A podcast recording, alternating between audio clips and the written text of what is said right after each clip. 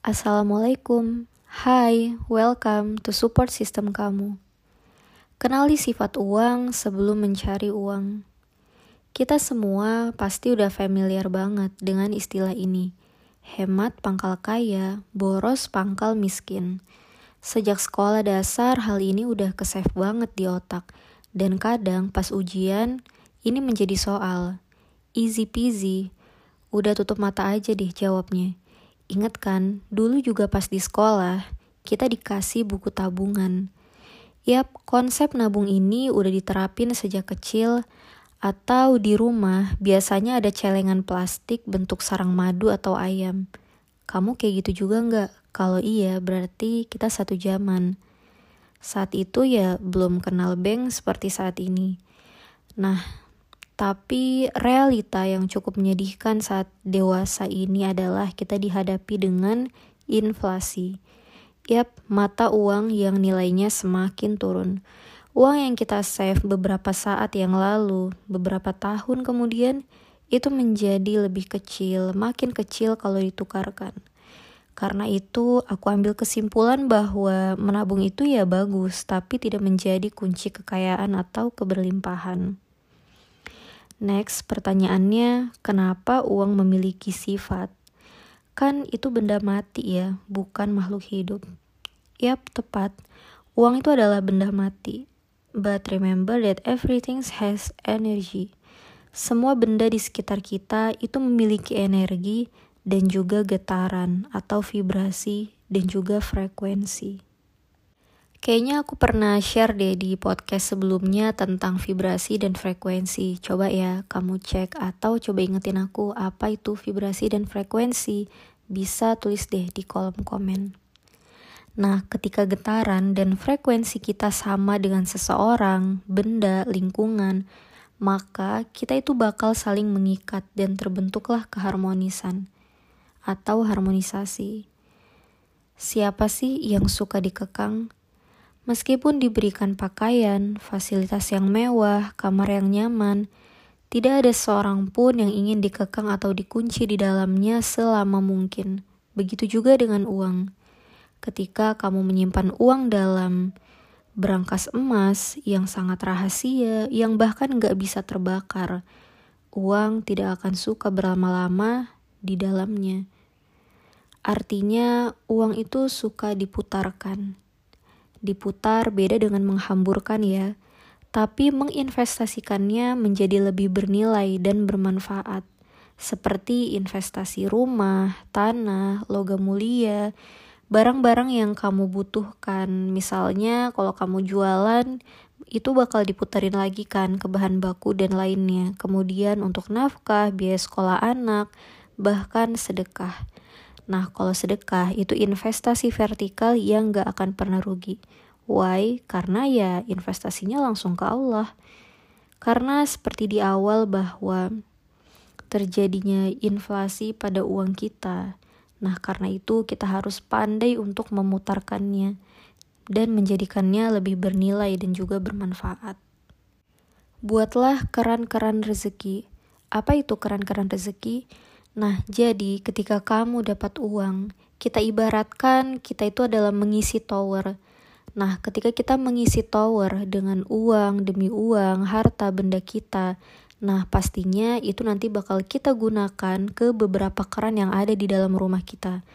Nah, kalau misalkan keran-keran di rumah kita itu tidak hidup, sedangkan air yang dia itu dalam bentuk uang itu terus mengalir maka apa yang bakal terjadi? Ya air itu bakal luber-luber dan gak bermanfaat gitu bakal kebuang sia-sia. Karena itu kita harus menyiapkan keran-keran rezeki. Dalam bentuk yang seperti apa? Jadi yang pertama sekali tadi bahwa yang pertama itu pastinya untuk keluarga mencari nafkah untuk sekolah anak istri gitu dan keluarga kita kebutuhan. Kemudian untuk usaha, investasi, sedekah, pokoknya siapkan keran sebanyak mungkin. Bahkan sebenarnya ketika kamu memberikan harta kamu, uang kamu kepada orang-orang yang gak mampu, kepada orang yang membutuhkan, maka ya kamu bakal dipersiapkan tuh rezekinya. Misalkan kalau kamu punya anak angkat, anak asuh, ya semua itu gak bakal Allah itu gak memberikannya sama kamu pasti semua itu bakal dititipkan kepada kamu. Karena itu semakin banyak kamu memberi, semakin banyak kamu menyiapkan keran-keran rezeki, maka semakin banyak juga rezeki yang bakal kamu terima. Oke, jadi itu sifat uang yang pertama. Nah, selanjutnya, uang itu suka dengan orang yang berbagi. Berbagi apa aja sih? Berbagi ilmu, atau juga berbagi kebahagiaan. Nah, kamu pasti udah sering kan melihat di sosial media orang-orang yang viral, orang-orang yang viral karena karyanya atau yang viral karena sensasinya atau bahkan yang viral karena hiburan, menghibur sehingga orang bakal menonton dia terus gitu kayak fenomena sindrom Bunda Korla, kamu nanya, Alif, siapa tuh? Dylan Chapmack gitu ya. Nah mereka itu sebenarnya orang-orang yang menghibur gitu. Sebenarnya mereka nggak mau mencari uang, tapi ada aja jalannya untuk rezeki mereka. Entah dari endorsan, entah dari challenge dari orang-orang. Dan semua itu menciptakan ladang rezeki sendiri buat mereka. Nah itulah yang dinamakan dengan uang itu suka dan bakal mendekati orang-orang yang berbagi kebahagiaan dan juga yang berbagi ilmu. Ada satu campaign dari seorang penulis sekaligus pengusaha yaitu Dewa Eka Prayoga atau dia biasa disebut sebagai Dewa Selling. Nah, campaign dari dia itu adalah sharing-sharing dahulu, selling-selling kemudian. Jadi dia biasa untuk membagikan e-book, ilmu gitu ya dari YouTube, dari Instagram, dari Telegram, bahkan dia menciptakan kolam yang di dalamnya itu dia berbagi dan juga gila-gilaan sedekahnya. Nah, setelah itu, ya pastinya itu bakal menarik banyak interest dari orang-orang, ketertarikan, karena semua orang itu mendapatkan manfaatnya. Kadang-kadang juga dia bagi-bagi giveaway.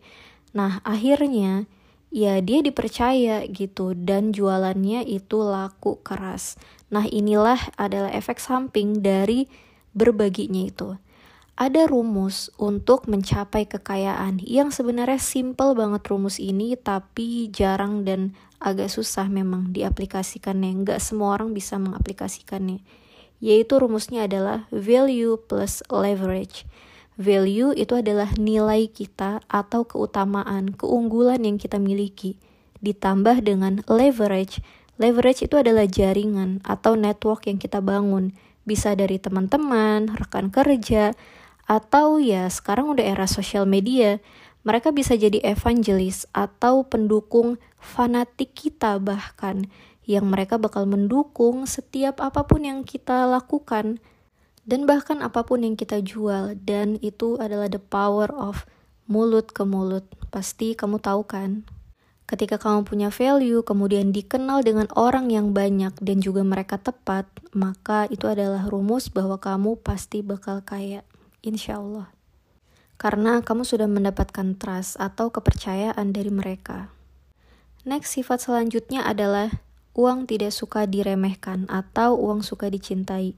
Loh, kok cinta dunia banget? Nah, ada banyak yang menyalah artikan antara mencintai uang yang uh, terlalu berlebihan dan antara mencintai yang dimaksudkan adalah tidak meremehkan. Jadi ya mungkin sebagian orang ya bukan kamu ataupun aku insya Allah ya itu banyak yang dia meremehkan uang recehan. Nah mungkin seperti uang koin yang kelihatannya kurang berarti daripada uang lembaran pecahan 50 sampai 100 ribu. Padahal banyak perusahaan-perusahaan yang besar yang itu mencari untung hanya 500 ribu perak bahkan lebih kecil dari itu. Seperti penjual sayur-sayuran dan lain-lain.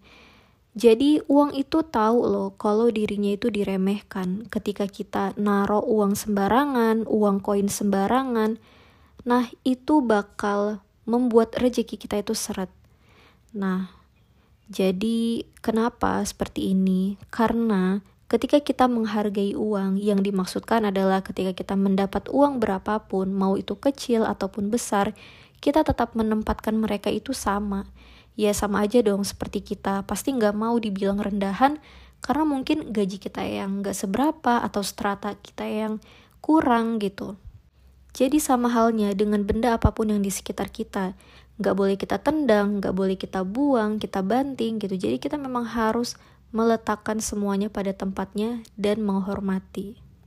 Jadi kalau misalkan kita punya uang recehan, itu kita tempatkan di satu box khusus atau mungkin bisa kita uh, lakban gitu ya, dipakein selotip. Nah, dan nanti ya uang itu bakal kepake kan buat kita kasih ke tukang parkir atau mungkin nanti berguna lah pasti sewaktu-waktu karena namanya ketika kita belanja di minimarket itu kan gak semuanya pakai uang ribuan, pasti ada juga pecahannya. Karena itu benar-benar simpan uang recehanmu sebaik mungkin, bukan hanya uang pecahan ribuan, 50-100 ribu. Karena seperti janji Allah bahwa barang siapa yang bersyukur, maka Allah akan menambah nikmatnya. Nah, jadi kumpulkan uang recehan, dan kemudian juga uang suka dengan orang yang punya integritas. Ya, apa maksudnya? Jadi mereka yang tidak mudah disogok atau yang menerima suap. Mungkin ya kalau kita lihat uh, uangnya banyak tuh ya yang menerima kayak gituan, yang menerima suap, mudah untuk disogok gitu.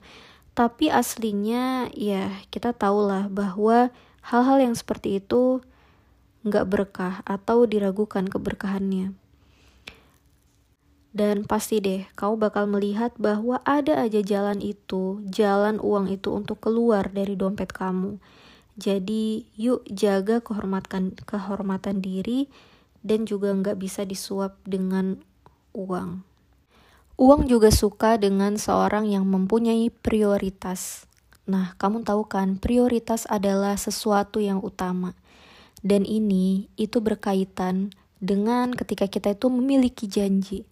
Nah, ketika kita menjadi orang yang amanah atau dia tepat akan janjinya, misalnya seperti ini. Ketika kamu itu pertama udah janji sama satu orang, walaupun kamu janjiannya itu sebenarnya nggak menguntungkan gitu, mungkin kayak membahas tentang kerjaan atau mungkin apa ya silaturahmi kayak gitu. Nah kemudian di pada waktu yang lain gitu setelahnya kamu itu menerima orderan atau kamu menerima jasa gitu dari janji yang kedua ini. Nah, mana yang harus kamu tepati? Tentunya yang pertama, bukan yang kedua. Walaupun yang kedua itu sangat menguntungkan bagi kamu.